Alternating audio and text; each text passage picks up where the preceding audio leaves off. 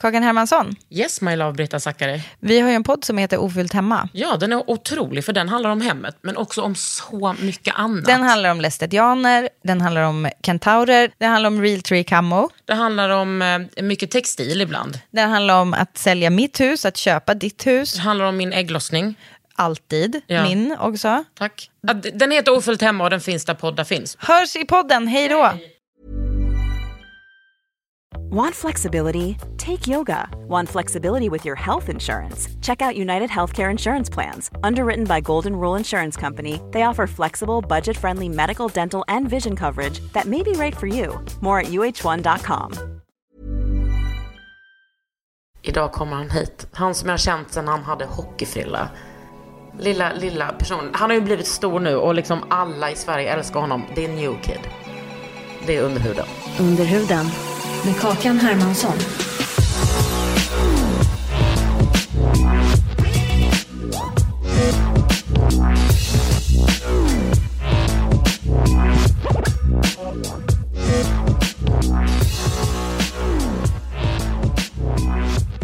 Läget då? Men hur sjukt är det här?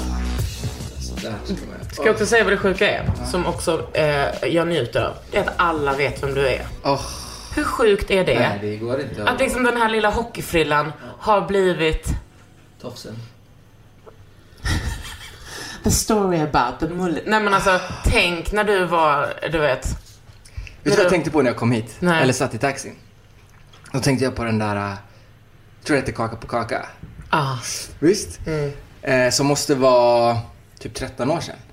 Eh, 12 jag år vet sedan. när det var, eh, det år var sedan. 10-11 år sedan. Ja. Mm. Eh, och det finns en kommentar där. Så att min hy var len som smör typ eller något. Ja. Och det var typ första gången jag i mitt liv fattade så här, bara shit jag har rätt len hy. Och det har så här, hängt med. Och så har jag liksom tänkt så här, ofta när jag har fått ehm, den komplimangen mer med åren. Bara, Ja. ja. men, Du så fin hy. det, var, det var du som liksom made me realize. Men sen så har jag liksom fått den mindre och mindre med tiden. Och så ser jag här. Det- Nej, och du får inte säga, det är hemligt. Aha, okej, okej, Ja. okej, okej, okej, cool. Men hur coolt att det är mitt eget. Asfett. Mm. Grattis. Tack. Men vadå, Vilken du... Men vadå, du har ju fortfarande otrolig hy. Tar du hand om den? Ja, jag, jag gör det. Faktiskt. Mm. I alla fall varannan dag liksom. Men vet du vad, jag sover med smink och det är, jag är ansiktet utåt för god ansiktshygien. Så att jag... Ja, men tack. Tack. Eh, Nej men alltså, jag vet inte, jag vet liksom inte var vi ska börja.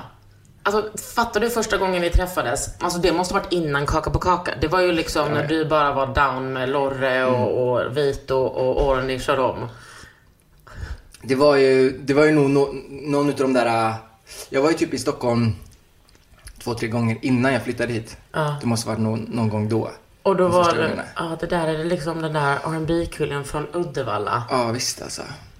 Shit, det känns som, det känns som tre, fyra liv sen. Jag vet, eller hur? Ja, det är så länge sen. Eh, nej men vet du vad jag, vilken låt jag har haft så mycket på hjärnan? Ehm, ehm, på sistone. Också när jag såg det, jag bara När jag glider ut från klubben. Va? Vad är det här för Det är den med, det är med Lorre och Martin. Ah, nej, vänta. Mm, med en cigg i munnen och med Ah, ah. vännerna där bak. Eh. La handen om min axel och sa brorsan we Ah, all good. good. We all Just good. det. Alltså, du vet, Åh, den är fin. Den är så fin. Och jag kan, eh, att jag bjöd på den morgonsången, var Ja, det hemskt. Men du vet, jag, eh, alltså den för mig så, du vet, Lorentz, Martin, alltså den tiden. Jag blir typ, eh, alltså jag kan börja gråta av det. Det var, det var det, det, ja, det var väldigt länge sedan jag hörde den låten. Men vi var typ i Italien för tre, fyra år sedan. Med, och då var Hedda med. Jag vet. Jag har sett, nej men jag har Nej. sett den här videon. Ja, ja. Men då, då vet jag typ så här, Hedda ville att jag skulle sjunga någon låt på piano. Ja. Och så kan du inte sjunga den där All Good? Och så lyssnade vi på den. Och så säger jag några rader i början om att så här, det här är inget liv för en prinsessa typ. Och jag blev så känslig. Jag, bara, Jag jag minns hur jag bodde liksom, vi hade flyttat till Stockholm, vi bodde så enkelt. Alltså Mm. verkligen så här, luftmadrass i, i något år tror jag. Och det var så här. Det låter lite som att jag säger det på skämt i låten, men jag menade det verkligen. Så Ja. det här är inget liv för en prinsessa liksom. Eh, fin låt. Väldigt fin låt. Alltså, och, och, jag blir så... Det är liksom, det är den tiden som... när jag kollar tillbaks på den, det är klart att inte den var carefree. Alltså jag hade så mycket mer kaos i mitt liv då än nu. Men det var ju ändå så, alltså hur gammal är du? Jag fyllde 30 förra året. Alltså så du som Lorentz? Nej, jag är ett år äldre än Lorentz. Ja. Nej men att liksom, eh, tänk att jag lärde känna honom när han var 15. Alltså du vet, den perioden, du vet man bara härjar runt. Man, du vet, man bara, vad är det här för, för liten liksom gullig kille som kommer in i livet och har värsta rösten. Och sen så, ja. Men när du kom hit, var liksom, när flyttade du hit? Eh, Jag var ju, jag var 18 eller 19. Wow. Ja, så alltså det var precis, jag hade bara liksom gått ut gymnasiet efter några månader så, så flyttade jag. Och då, vad, liksom, vad hade musiken för, det, för roll i ditt liv då? Eh, det var ju, det var allt. Jag har märkt typ här, nu när jag blivit äldre också att jag, jag är väldigt, eh, så jag manifesterar saker, jag säger saker väldigt eh, tidigt och sen så när det väl händer så, så är det som att det inte är en grej. Eh, till exempel då, när jag flyttade till Stockholm så var det ingen, det var ingen grej för mig. Jag var så här, jag har sagt det i två år nu, jag ska flytta till Stockholm och göra musik. Ja. Men när jag tittar tillbaks på det så, så ser jag på det som att shit, var, var jag inte rädd? Var jag inte liksom, fan modigt att, att flytta och satsa och Ja. vet, väldigt osäkert. Jag förstår helt plötsligt folk som kanske var så här, "Ja, men hur ska du klara dig? Du vet, hur ska du fixa cash? Bla bla. Ehm, men, men för mig då var det så här, men jag är ju, jag är ju asgrym artist. Ja. jag, ska, jag ska ju leva på det här. Men liksom hur i så här, lilla Uddevalla, var, var hittade du musiken där? Satt du bara och sjöng på ditt pojkrum? Ja, alltså jag var ju, jag levde ju på internet. Det var, in, det var inte... På Wow? Ja, på Wow, på Där var jag. MySpace. Inne Eh, på MySpace eller ute med någon hans tjej. exakt. Eh, jag, jag, eh, alltså jag levde verkligen på internet. Jag hade typ polare på internet. Jag, hade- alltså de som... Du var early adapter. Ja, verkligen. Eller vänta, Eh, så early var det Nej inte. inte, inte, nej, inte liksom, Det är ändå- inte, inte early internet adapter, men jag Nej. var liksom, vi var ju vi var tidiga med oss att lägga ut musik på MySpace och du vet, det kändes som att vi etablerade oss. Vi använde det verkligen som ett verktyg Mm. Men vem var vi då, när du liksom var så 17? Ehm, alltså vi, ja, jag, jag vet faktiskt inte. Det, jag minns inte vad folk heter, men för mig så var det som att MySpace, det fanns en liksom stor kultur. Ja. Alltså jag träffade ju, ehm, ja men bland annat en, en rappare som heter Jay som var en del av Tjuvjakt. Ja. Vi hade en, en, en rapgrupp eh, på WoW som Menar hette? Raw Talent. Menar du att du har rappat? Ja, jag har rappat en gång i tiden. Det har vi lämnat bakom oss. Men det var så jag började. Det var så jag började skriva Wow. texter. Det var väldigt lär, lärorikt och, och så här. För det är väldigt speciellt sätt att skriva texter på. Mm. Och det finns olika tekniker, olika nivåer. Bars. Liksom, exakt. Eh, Alltså, Alex, du behöver inte lära mig om rap. nej, men jag tänker på de som eh, lyssnar, du vet, som var tydliga. de... Ja, det är bra. Jag kör. They're instructional. ja. men och sen du bara, nej men alltså vänta, jag är ju R&B, vad håller jag på med? Ja. Jag hittade det ju där någonstans ehm, i samband med att jag flyttade tror jag. Och så började jag lyssna på så här amerikanska eh, alltså amerikansk R&B som också blev pop. Som blev så här eh, radiomusik på riktigt. Och det var ju Typ Chris Brown. ja, Chris Brown Fan, och Neo och så jävla här. bra Chris Brown innan han fuckade ur och man inte kunde lyssna på honom längre. Och det Han- fanns ju... Perfekt R&B. Ja men det fanns ju så, det fanns någonting att jobba med. Det fanns, okej jag hörde dem, de kunde göra det. Jag, jag har alltid varit så här, jag, jag, jag har lyssnat jättemycket på hiphop men jag har lyssnat mycket på pop också. Allt möjligt så här, liksom melodisk. Eh, enkel, enkla melodier. Och så blev det en, en, en, en clash där att jag hörde att okej men det går att göra typ poplåtar på ett R&B souligare sätt. Och Precis, jag och sen så- älskade den världen. Ja, och det har alltid funnits en, alltså ett behov av den där, alltså det finns alltid en Nate Dogg. Det behövs alltid en Nate Dogg i rappen liksom. Som får en sån avgörande eh, ja, röst i dubbel bemärkelse. Verkligen. Du- Du blev ju liksom Sveriges Nate Dogg. Förutom det där med att han låste in en tjej i typ tre dagar. Är det sant? Är det Och sen sant? dog. Det var sjukt. Jag vet. Så, let's pray for that. Ja, vad sjukt alltså.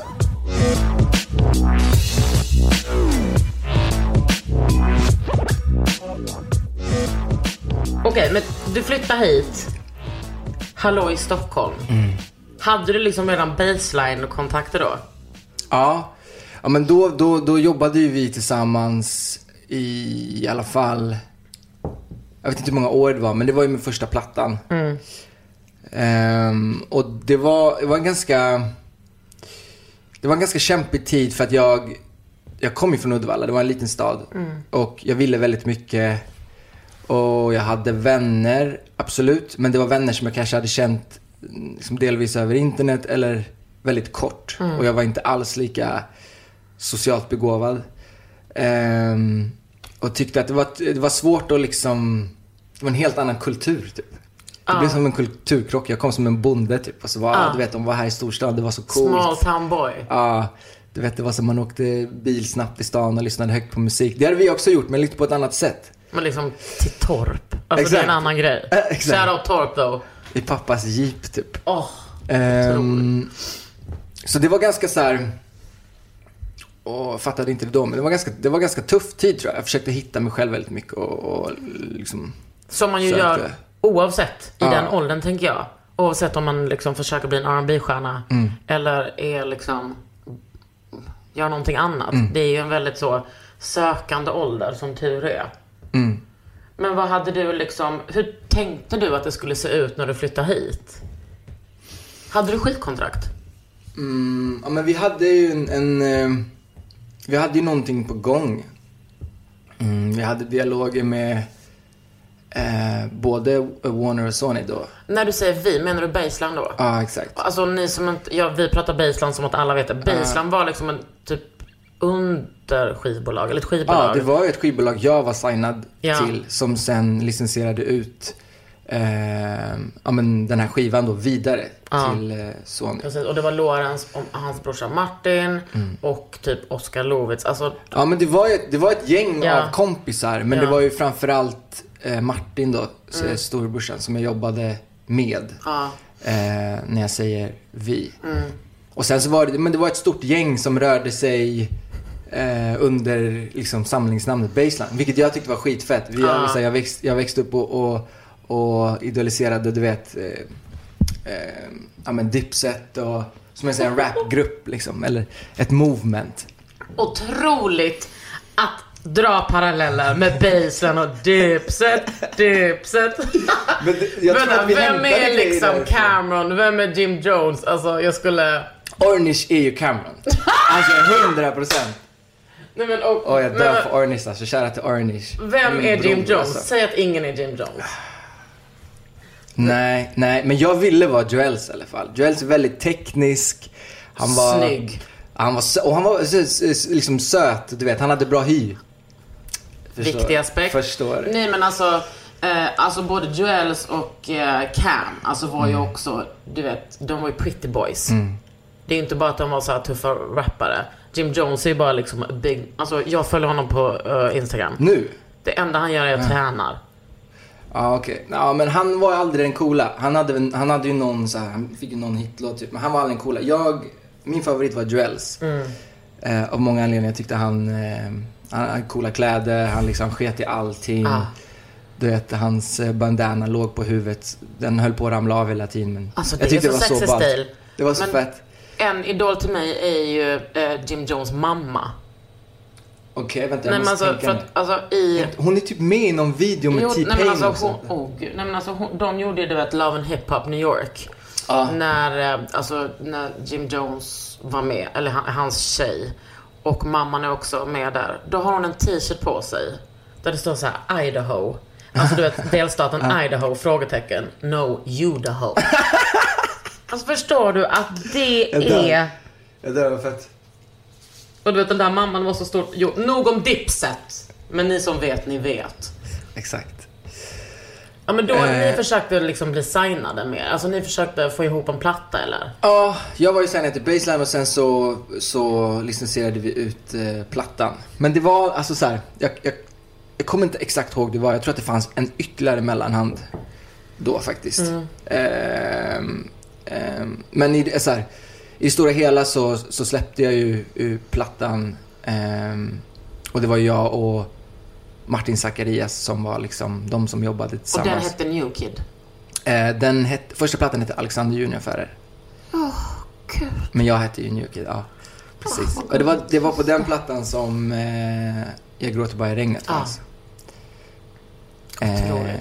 Och det var liksom din första hit, eller hur? Mm, exakt. Men, och det var så här... Eh, vi släppte den plattan i april, tror jag. Eh, det året, 2011. Och sen så... Eh, släppte vi massa singlar runt det och jobbade det och liksom, det var fett. Men det var inte förrän typ på sommaren i juli eller någonting som vi gjorde den här akustiska videon till eh, på regnet. Och det är också en fin, en fin eh, story. Jag var så här, jag tyckte, jag tyckte själv att jag sjöng jättedåligt. Så jag ville liksom inte, jag ville, jag ville inte sjunga live. Ehm, och så hade vi en ganska liten budget för att göra en video till den här låten. Jag hade typ 10 000 spänn och det var det är ganska lite liksom för att Det göra är så en video. lite. Ehm, och så vet jag att vi, det kom fram ett förslag att vi, men vi, vi, vi, vi tar de här 10 000 och så gör vi en live-video av Jag gråter bara i regnet. Och så vet jag att jag satt, eh, jag skämtar inte, i typ två timmar och skrev ett mail till hela den här gruppen då. Om hur, eh, massa bortförklaringar varför vi inte skulle göra den här videon. Och sen så typ, jag bara, fan det, det handlar ju bara om att jag är en jävla fegis. Jag, jag, jag, jag, jag håller på att fjanta mig. Liksom. Och så gjorde vi det och så blev det liksom min, mitt, den videon blev ju min, mitt stora genombrott. Ah. Liksom. Och sen så spillde det ju över till studioversionen av Jag gråter på regnet. Men det var akustiska som verkligen så här, Ah.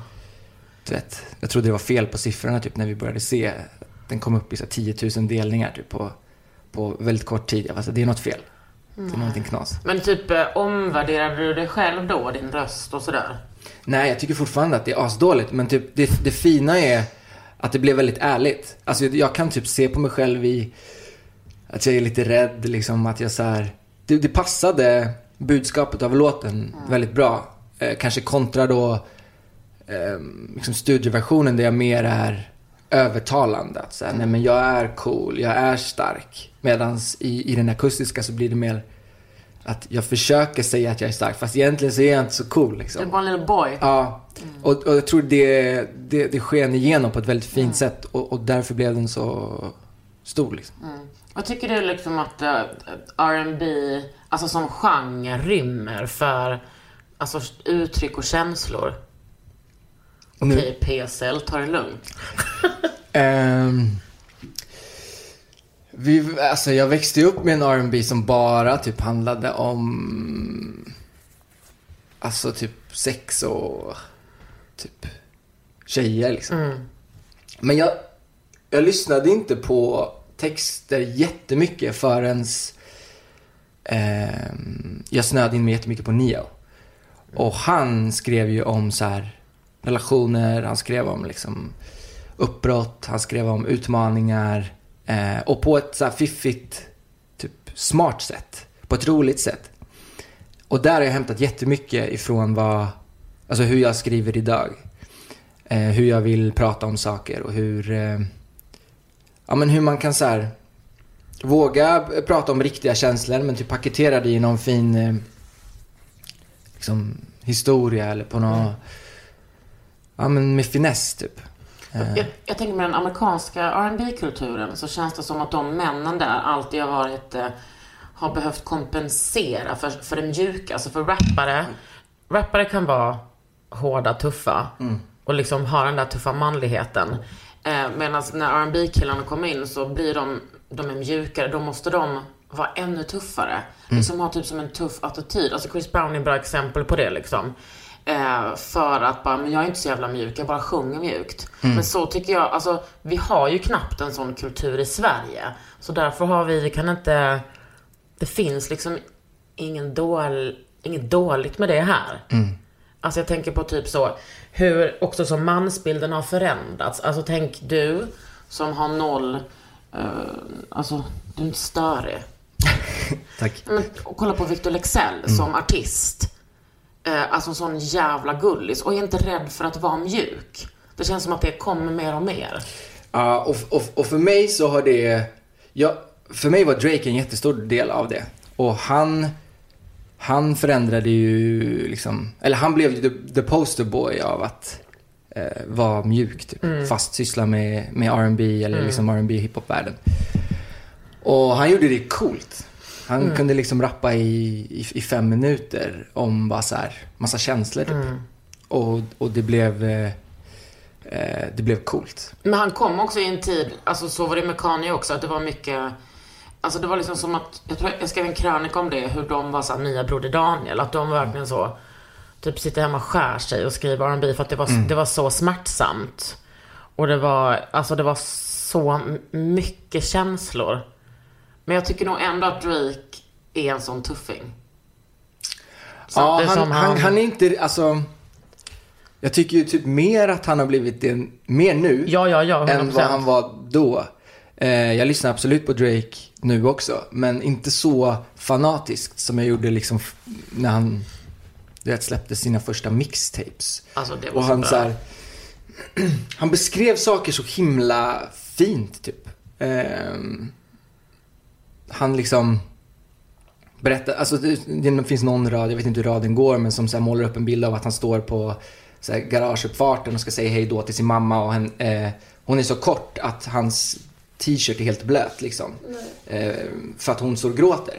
Och det är så, det är så fint sätt att så här, beskriva typ ett farväl på. Och det, det, innan det så var det bara liksom eh, så här skryt-rap om vem som typ är coolast, ballast, har mest cash och vem som kan rimma bäst. Vilket jag typ så här som, som du vet 14, 15, 16 år också tyckte var skitballt Alltså då. som 40-åring kan jag också t- uppskatta Ja, det. Absolut. Men det fanns någonting helt eh, nytt med, med Drake och jag kunde relatera till det som fan liksom. Att, så här, Men det, den, jag kommer ihåg när han hade sin första spelning här på typ Globen.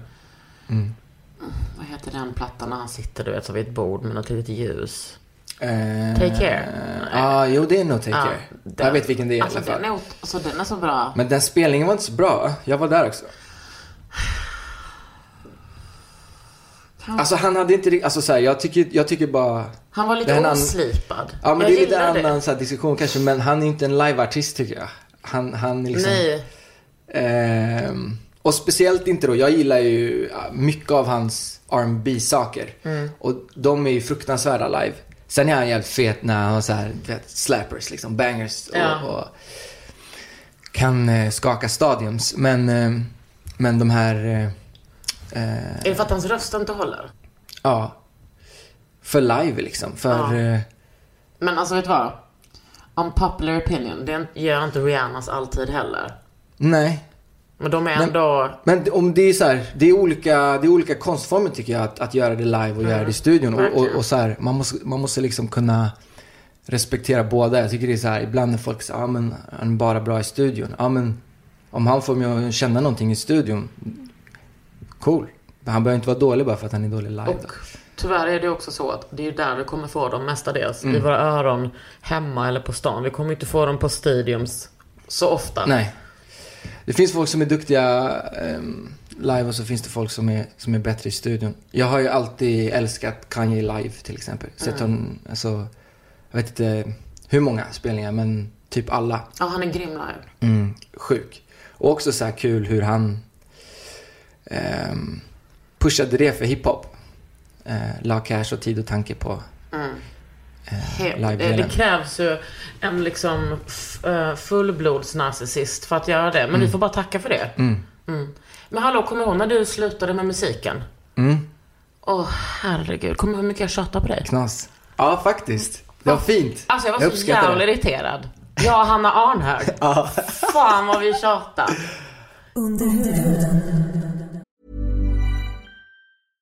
Flexibility is great. That's why there's yoga. Flexibility for your insurance coverage is great too. That's why there's United Healthcare Insurance Plans.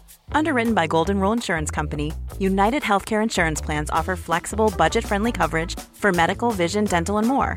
One of these plans may be right for you if you're, say, between jobs, coming off your parents' plan, turning a side hustle into a full hustle, or even missed open enrollment. Want more flexibility? Find out more about United Healthcare Insurance Plans at uh1.com. Botox Cosmetic, out of botulinum toxin A, FDA approved for over 20 years. So, talk to your specialist to see if Botox Cosmetic is right for you. For full prescribing information, including boxed warning, visit BotoxCosmetic.com or call 877-351-0300. Remember to ask for Botox Cosmetic by name. To see for yourself and learn more, visit BotoxCosmetic.com. That's BotoxCosmetic.com. Ja men så här, utan att liksom gå in kanske för djupt på liksom varför saker händer. Jag, jag, jag, eh, jag behövde byta situation, så label-situation. Vilket gjorde att jag eh, dels då fick, eh, jag stannade av liksom slutförandet av platta nummer två. Ja, mitt i. Ja, alltså jag hade egentligen en alltså, ganska långt gången platta två. Där bland annat då Lakan, som jag släppte sex år senare, fanns på. Herregud, vilket jävla tålamod. Vi hade med dig. Ja, exakt. Nej men det är sjukt. Jag släppte liksom Gråtbergringen 2011 och sen så skrev jag Lakan 2012 typ. Eller 2013. Hur som helst.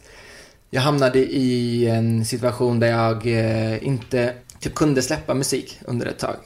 Eh, och då blev jag väldigt rastlös och startade tillsammans med två eh, kompisar en influenceragentur.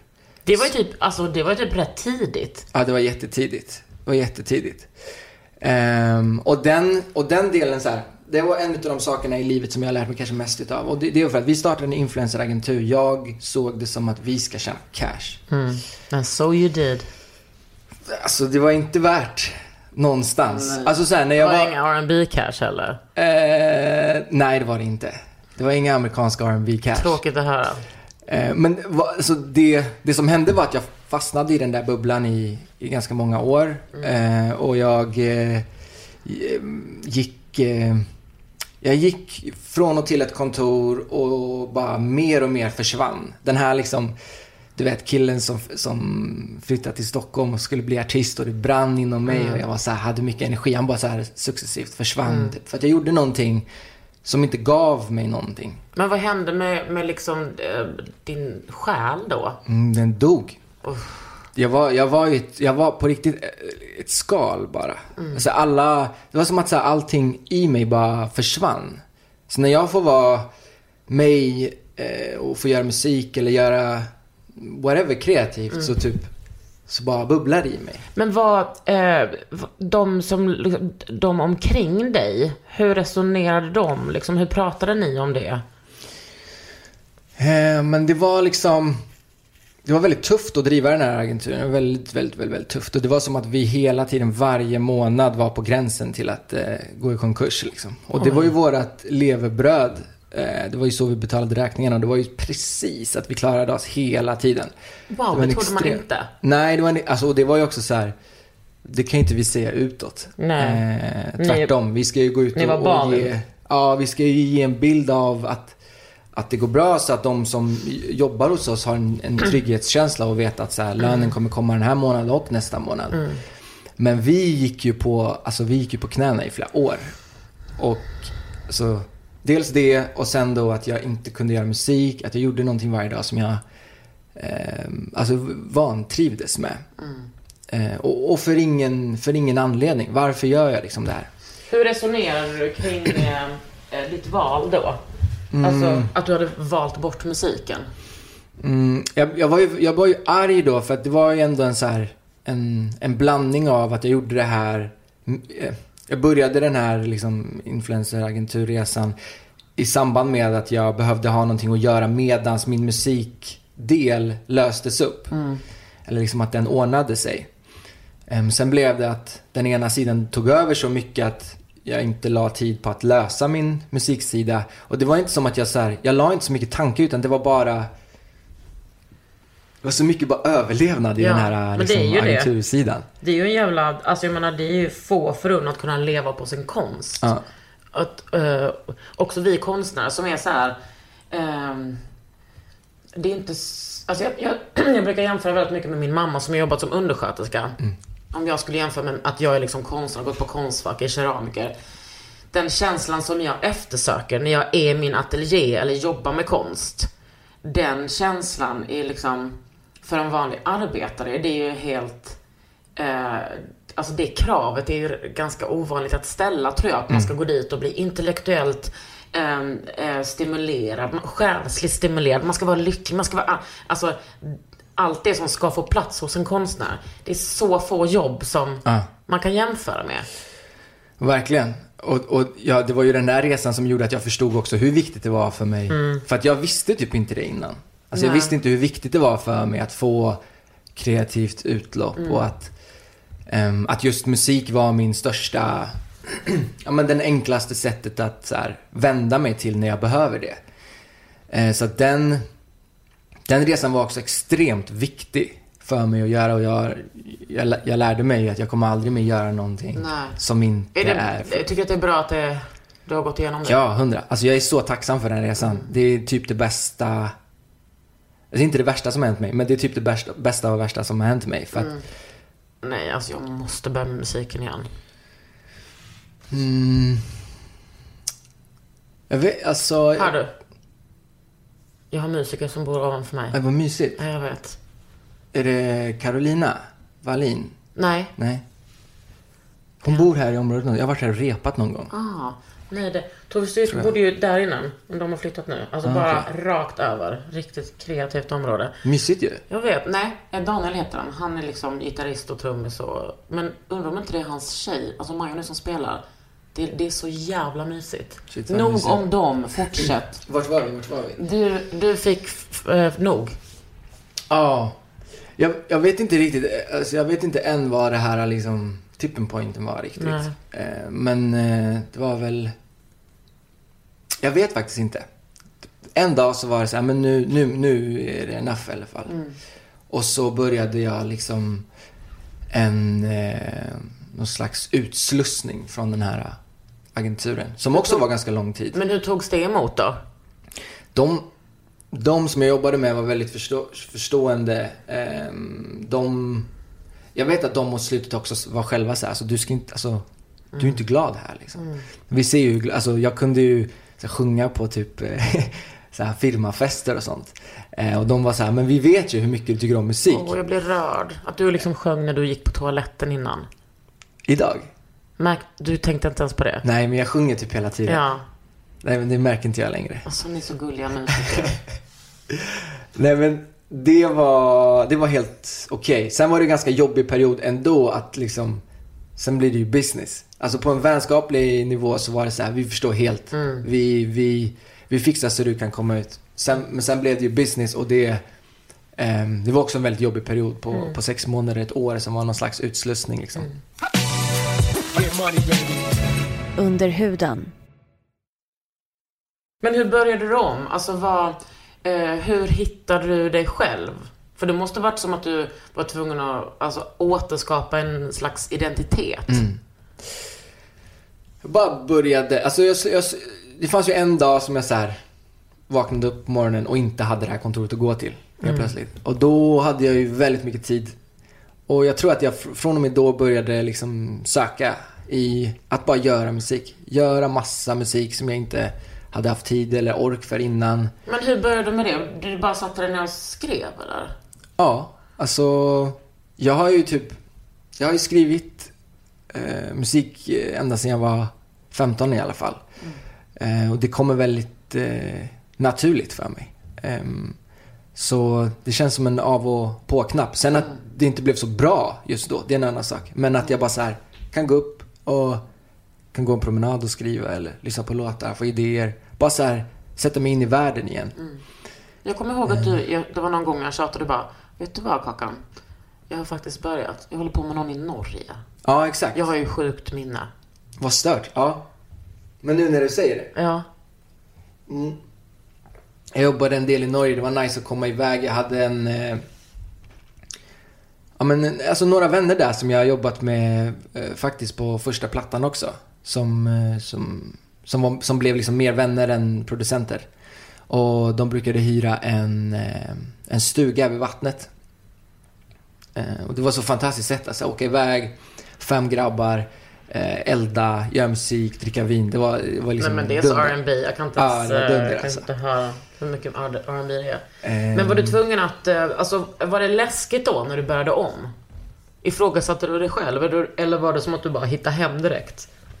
Nej men det var, alltså jag kom ju in med en annan, eh, jag hade en annan inställning. Min, min inställning var liksom inte att jag skulle göra någonting som, som var så här.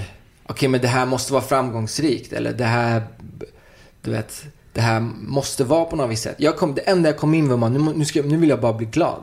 Jag vill bara göra saker som jag tycker är fett. Ena dagen så kanske jag så här rappade igen liksom. Ena dagen så gjorde jag, skrev jag schlagerlåtar. Förstår du? Alltså jag sket i- jag var bara så här, jag måste bara ha kul. Men det känns ju som att det är typ alla musikers dröm, att vara så fri. Mm. Hur fan hittade du det? Jag vet inte, det kändes bara, det kändes typ naturligt. Jag släppte ju inte någonting. Så det var ju, det finns ju bara på min dator. Jag, jag, jag känner mig också, jag väljer att, att, att liksom släppa en typ av musik men jag, jag känner att jag behärskar att skriva ganska mycket olika liksom, typ av låtar. Det är coolt. Ja, och det är kul. Jag brukar ha så utmaningar. Idag ska vi bara skriva den här typen av låtar. Eller nu får jag tio minuter på mig att skriva en sån här typ av låt. Ehm, och, och, och, men så här. Jag behövde bara ha roligt typ. Och det hade jag i något år. Jag vet inte, jag lallade runt. Jag fick lite cash från att jag sålde mina aktier i den här agenturen. Och så levde jag på det i några år. Ehm, Vad tänkte du då? Alltså vad hade du... Vad hade du i sikte? Vad som skulle hända med din karriär? Mm. Tänkte inte så mycket. Det som är fett. Jag är nästan, eh, jag blir så glad av att tänka på att jag inte tänkte på någonting förutom att ha det riktigt nice. Så att så här, jag hade typ ingen, det är. jag hade ingen plan. Jag vet Ja. att så här, mina cash räcker så här länge. Ehm, och typ, jag var helt så här, alltså typ på, någonstans så var jag också säker på att om jag bara, om jag gör det jag tycker är fett så, så antar jag att det kommer gå bra. Det, det brukar And gå bra. did.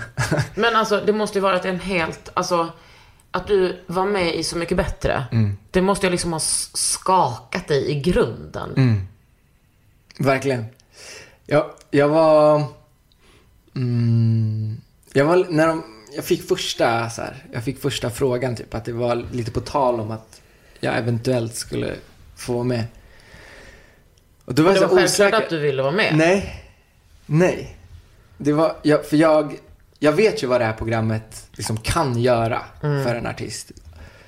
Ehm, du kan bli, liksom, helt plötsligt så har hälften av Sverige sett dig. Och det var så viktigt för mig att jag visste vad jag gav mig in på. Att jag var redo för att göra det och att jag eh, var redo också att vara typ ärlig i programmet.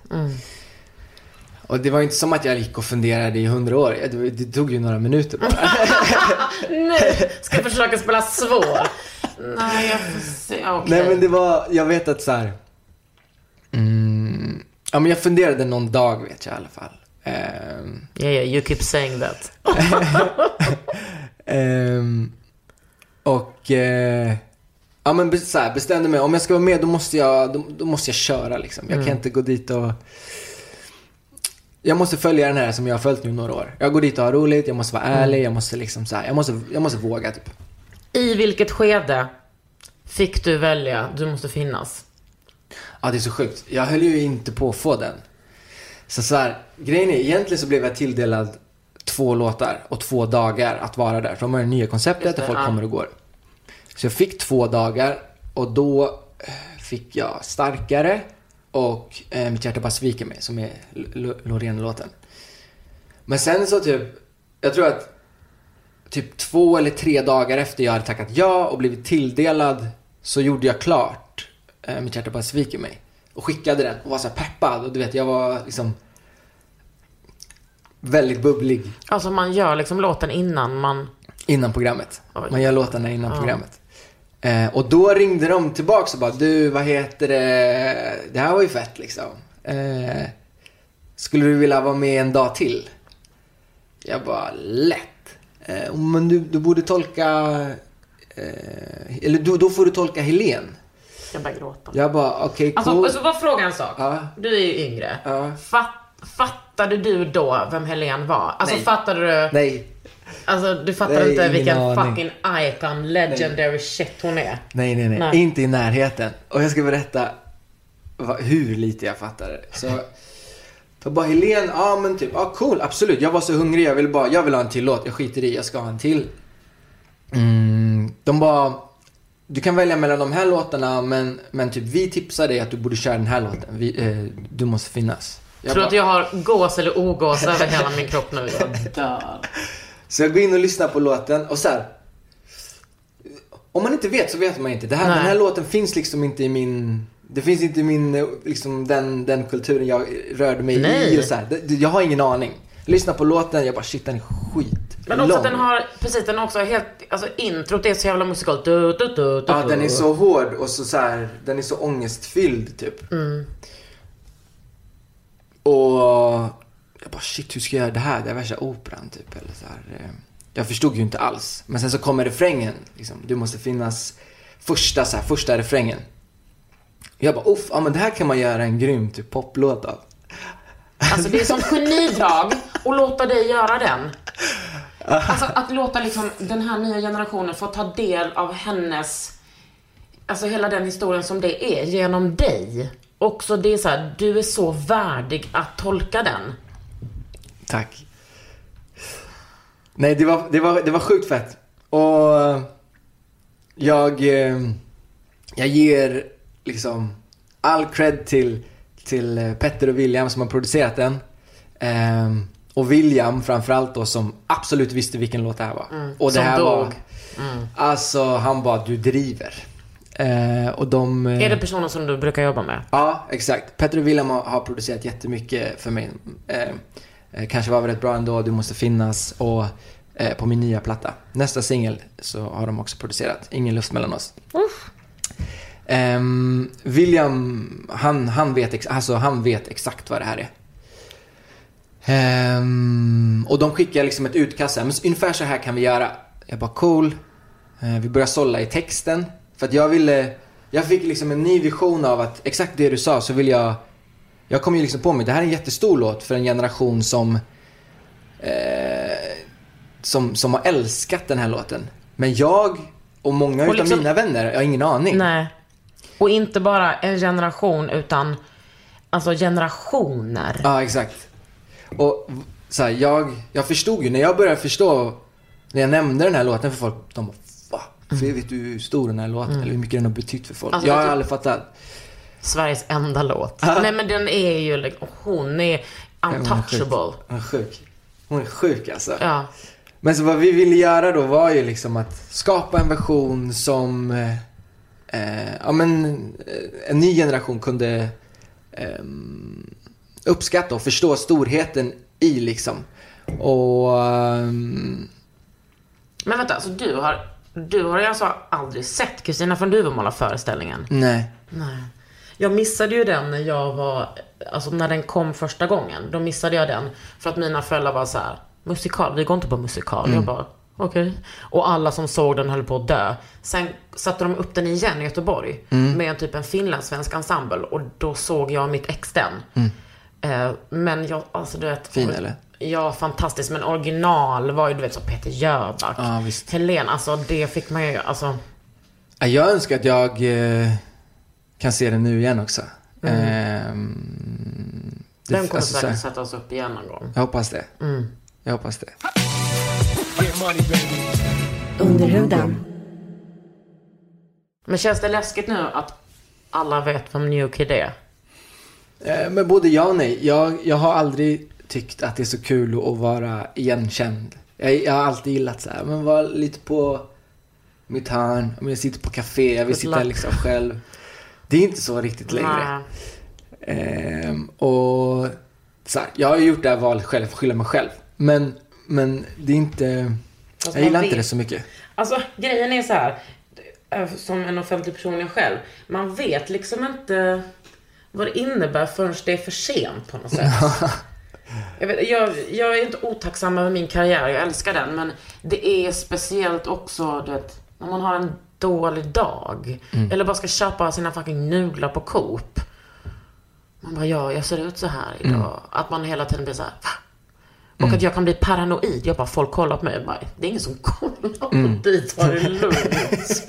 att man liksom blir så här, åh gud, alla kollar på mig. Bara, Nej, alltså, det, det är Men det som känns som kollar. att det finns liksom två två olika personer. Någon som är så helt cool med det och bara alltså, tycker att det är lite kul.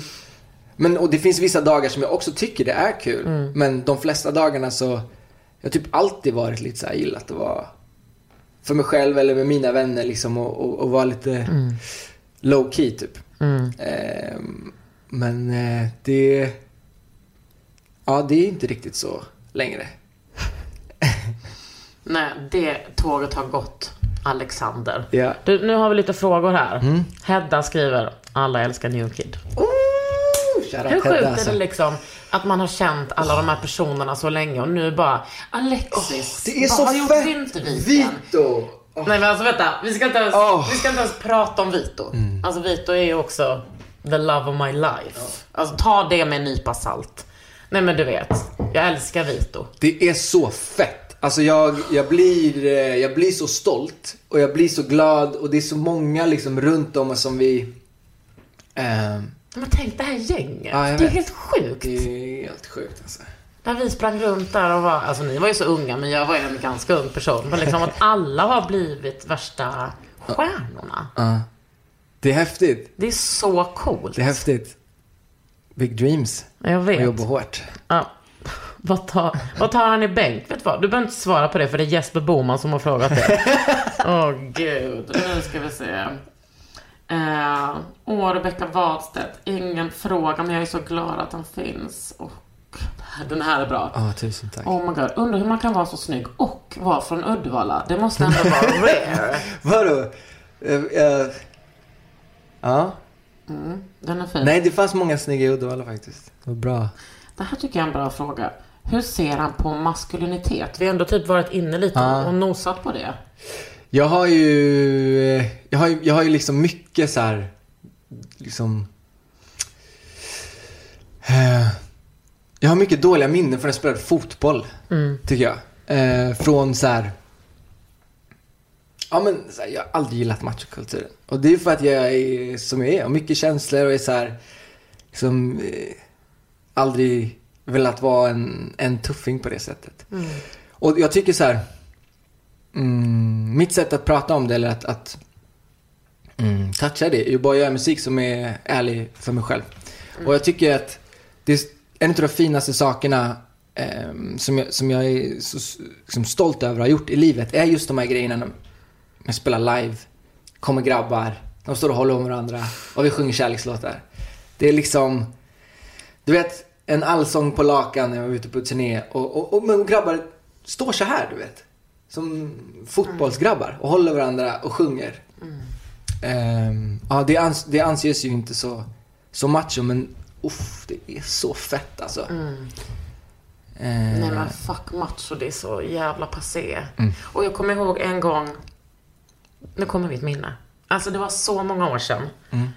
Du, du var på Way Out West och kollade på Frank Ocean. ja. Och filmade och skrev, det är första gången jag gråter på en konsert. Vad är det med min hjärna? Nej, Jag vet inte alltså. Men Frank Ocean, vad är det med hans hjärna? Nej, alltså jag vet inte. Jag vill ha mer Frank. Ja, han är... Ja, jag, jag ger Unicorn. honom... Ja, jag ger honom all tid i världen, men come on Mm. Kan du inte tjata på honom som tjatar på mig då? Hello, uh, So this is, uh, uh, Cookie. Uh, please. Uh, ja, nej, men han går väl igenom... Han har så mycket på sina axlar känns det som. Ja. Ska liksom representera så jävla mycket. Ja. Men okej, vi har en fråga här. Vad... Um, vänta, du är typ 31. Vad... Vad, ehm, vad har du för drömmar inom den längst... Alltså, vad har du för drömmar liksom, inte bara typ så nästa år, utan vad, hur ser du liksom på din karriär framöver? Mm. Alltså min, min dröm är att kunna fortsätta göra musik så länge jag tycker det är skoj. Att jag inte, att jag inte någonsin hamnar i, i, i det jag måste göra musik typ för, eh, av ekonomisk eh, anledning eller att jag har hamnat i en situation där jag typ har, jag vet inte, du vet, skrivit på ännu fler plattor än vad jag orkar göra. Jag vill, jag vill, eh, jag vill, eh, jag vill leva livet som jag har levt de senaste tre åren typ. Och um, sen vill jag flytta, inte flytta, men jag vill, jag vill typ bygga ett eget hus någonstans lite så här avskilt i sko- skogen. Nej, jag tror inte, jag tror inte tillbaks till västkusten. eh, Jag har dock, eh, och det här manifesterar jag hela tiden nu och säger ut för att jag vill att det ska hända. Men jag vill bygga ett hus till mina föräldrar för de flyttade ju från Uddevalla. Ah. Så, och så här, vill inte flytta tillbaks Var till. bor de då? Nu bor de i Borås. I Borås? Vad sjukt. Eh, men så jag vill, jag liksom, jag vill bygga typ ett, eh, ett sommarhus i Uddevalla som de kan eh, chilla i och liksom checka ut i. Eh, och, och, och då har ju vi också ett ställe att åka till. Det är ju drömmen. Jag är ju jag är uppvuxen i Lysekil på sommarna. Jag och min kusin bor i Uddevalla. Mhm. Jag älskar västkusten. Det är Mm. liksom mitt andra hem. Ja, men det är ju mitt också. Och, och jag är väldigt ledsen över att mina föräldrar flyttade för att jag har inte... Också till Borås. Ja, jag vet. Jävla rövhål. No Ja. offense, men det är ett rövhål. Det, det är inget bra. Alltså det är verkligen inget bra. Men jag har, jag har ju massa släkt i Uddevalla och sådär. Men det är liksom inte, det är inte samma sak att åka dit och hälsa på dem och sova där. Jag brukade ju när, när mina föräldrar bodde i Uddevalla åka hem på somrarna någon vecka, två veckor. Chilla och åka runt. Älskade det. Det är som att åka på semester liksom. Komma ifrån. Eh, men nu gör jag inte, jag åker inte till västkusten lika mycket för att de inte, de bor inte i Uddevalla längre. Nej. Så det måste jag lösa. Och det är absolut en stor dröm.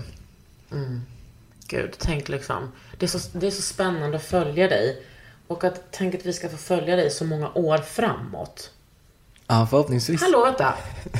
Du, har, du ska spela i, på liksom Avicii Arena. Det är så sjukt! Det är så sjukt! Alltså, menar du att du ska liksom ha en konsert där? Ja. Vilken datum är det? 22 januari 22 januari. nästa år så spelar vi i Avicii Arena. Ehm. Och det är så sjukt. Den helgen har jag min son, men jag vill ändå liksom, vänta. Nu ska jag skriva här. Jag ska fan komma. Det är en lördag. Ja, hundra. Ja. Eller ja, exakt. Jag ska, åka, jag ska gå dit med Vito. Ja, nice. Wow, alltså. Det är, eh, det är sjukt. Alltså det är så sjukt. Och den här grejen med att man bara så här, man, man säger saker och så, och så hoppas jag att det händer. Jag satt i en, i en intervju mm, typ 11 januari i år. Alltså nästan exakt ett år innan eh, jag kommer spela i Avicii Arena så sa jag i radio så jag bara, men jag hoppas att jag kommer kunna spela i Globen inom tre år. Eller Avicii Arena inom tre år. Och så, så nu är vi här liksom. Och jag börjar förbereda och vi, jag börjar fatta att så här. Eh, shit, det är en ganska, det är en ganska stor grej. det, det är Har du- har du fattat det nu? Ja men typ. Oj. Ja. Alltså det, det är som Men att jag alltså, förstår det mer och är mer varje ute dag. och allting? Ja, biljetterna är Och, ute. och folk köper dem, det ser bra ut. Ja, det ser väldigt, är väldigt, du väldigt bra nervös för det? Nej, jag var nervös, men så, så när vi släppte biljetterna så var jag såhär, shit, vad har hänt? Ja, vad det- är det som har hänt? Jag, jag kan inte, alltså jag kan inte fatta det typ. Vet du vad? Jag, Jag- jag, kommer tyvärr inte köpa utan jag kommer säga till ditt management. Säg till mig. Kakan plus en. Ja, Det här kommer du aldrig kunna... Du... Det är därför du har ett management Alex. För att, inte för att du ska liksom skriva upp kakan plus en. nej men det, det, ja, det, jag var väldigt nervös på biljetten. Eh, Mm. Men, eh, ja, jag är inte nervös längre. Och, eh, ja, det, det är väldigt mycket som har hänt på ett år och på två år. Mm. Vilket är helt, alltså det är, så, det, är så, det är så sjukt. Och det, det som gör det extra sjukt är också att jag har liksom haft min typ största framgång i, i, i karriären under två år där vi inte har kunnat Ah. vara ute och träffa publiken. Och jag har alltid, hela min karriär, liksom, min första plattan f- för tio år sedan och även liksom när jag började släppa musik igen, så har jag använt publiken eh, som så här eh, termometer typ. Ja men man går och spelar, då vet jag eh, idag kom det 200 pers. Idag kom det 1000 pers liksom. De sjöng på de här tre låtarna. Okej men då är de så här, Ja. de är bra låtar liksom. Eller de är breda låtar. Nu, jag har gått två år utan att inte veta ett shit. Ah, Och så går vi fan vad liksom spännande. och bara så här. Du vet. Eh, vi har ingen aning. Alltså, vi, det har gått två år men vi har ingen aning hur många som kommer på mina konserter. Men förstår du när du är där och folk, liksom hela den arenan kommer stå upp och sjunga Mm. dina låtar. Och nej, du kommer få hybris och bli en vidrig person. Nej, jag tror att jag kommer, alltså jag tror att jag kommer bli ännu mer, alltså ännu mer ödmjuk för att Jag en skojar, så du, du kommer aldrig bli Nej men så en fet sak är att eh, vi spelade ju in en, eh, Ja, det är min eh, kompis. Ah, okej. ja, men vi spelade in en trailer för den här eh, eh, spelningen då. då. Då var vi inne i arenan och när jag gick in där så var jag så här, shit jag är så liten alltså. Jag är så liten.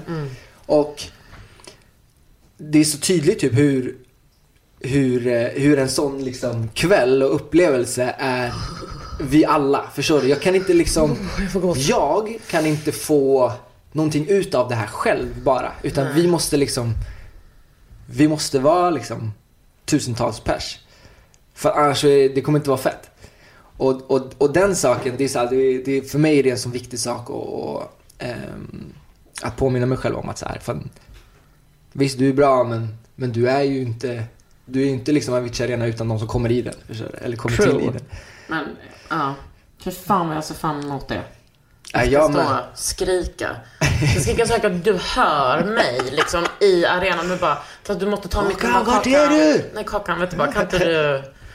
Ja, det kommer vara ett sånt litet liksom fan-crew. Ja, mäktigt. Ja, gud det kommer bli dunder. Alltså, jag, jag har sagt det här till dig tusen gånger, men jag är så jävla glad för din framgång. Jag älskar att du, eh, just du har fått den här framgången för att du är så fin person. Tack. Hype girl number one. Ja, nej, jag måste ringa dig några dagar när jag mår dåligt. Ja, ja, bra ja, hype. ja. Jag kan bara skicka några liksom pepp-videos. Right, det var allt för idag. Du har lyssnat på. Under huden med mig, Kakan Hermansson och No kid.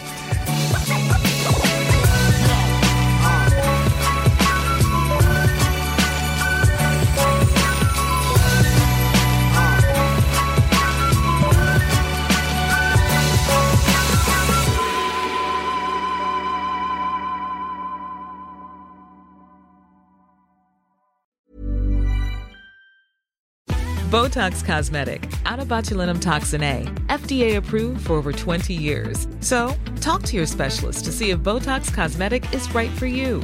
For full prescribing information, including boxed warning, visit BotoxCosmetic.com or call 877-351-0300. Remember to ask for Botox Cosmetic by name. To see for yourself and learn more, visit BotoxCosmetic.com. That's BotoxCosmetic.com. As humans, we're naturally driven by the search for better. But when it comes to hiring, the best way to search for a candidate isn't to search at all. Don't search, match with Indeed. When I was looking to hire someone, it was so slow and overwhelming.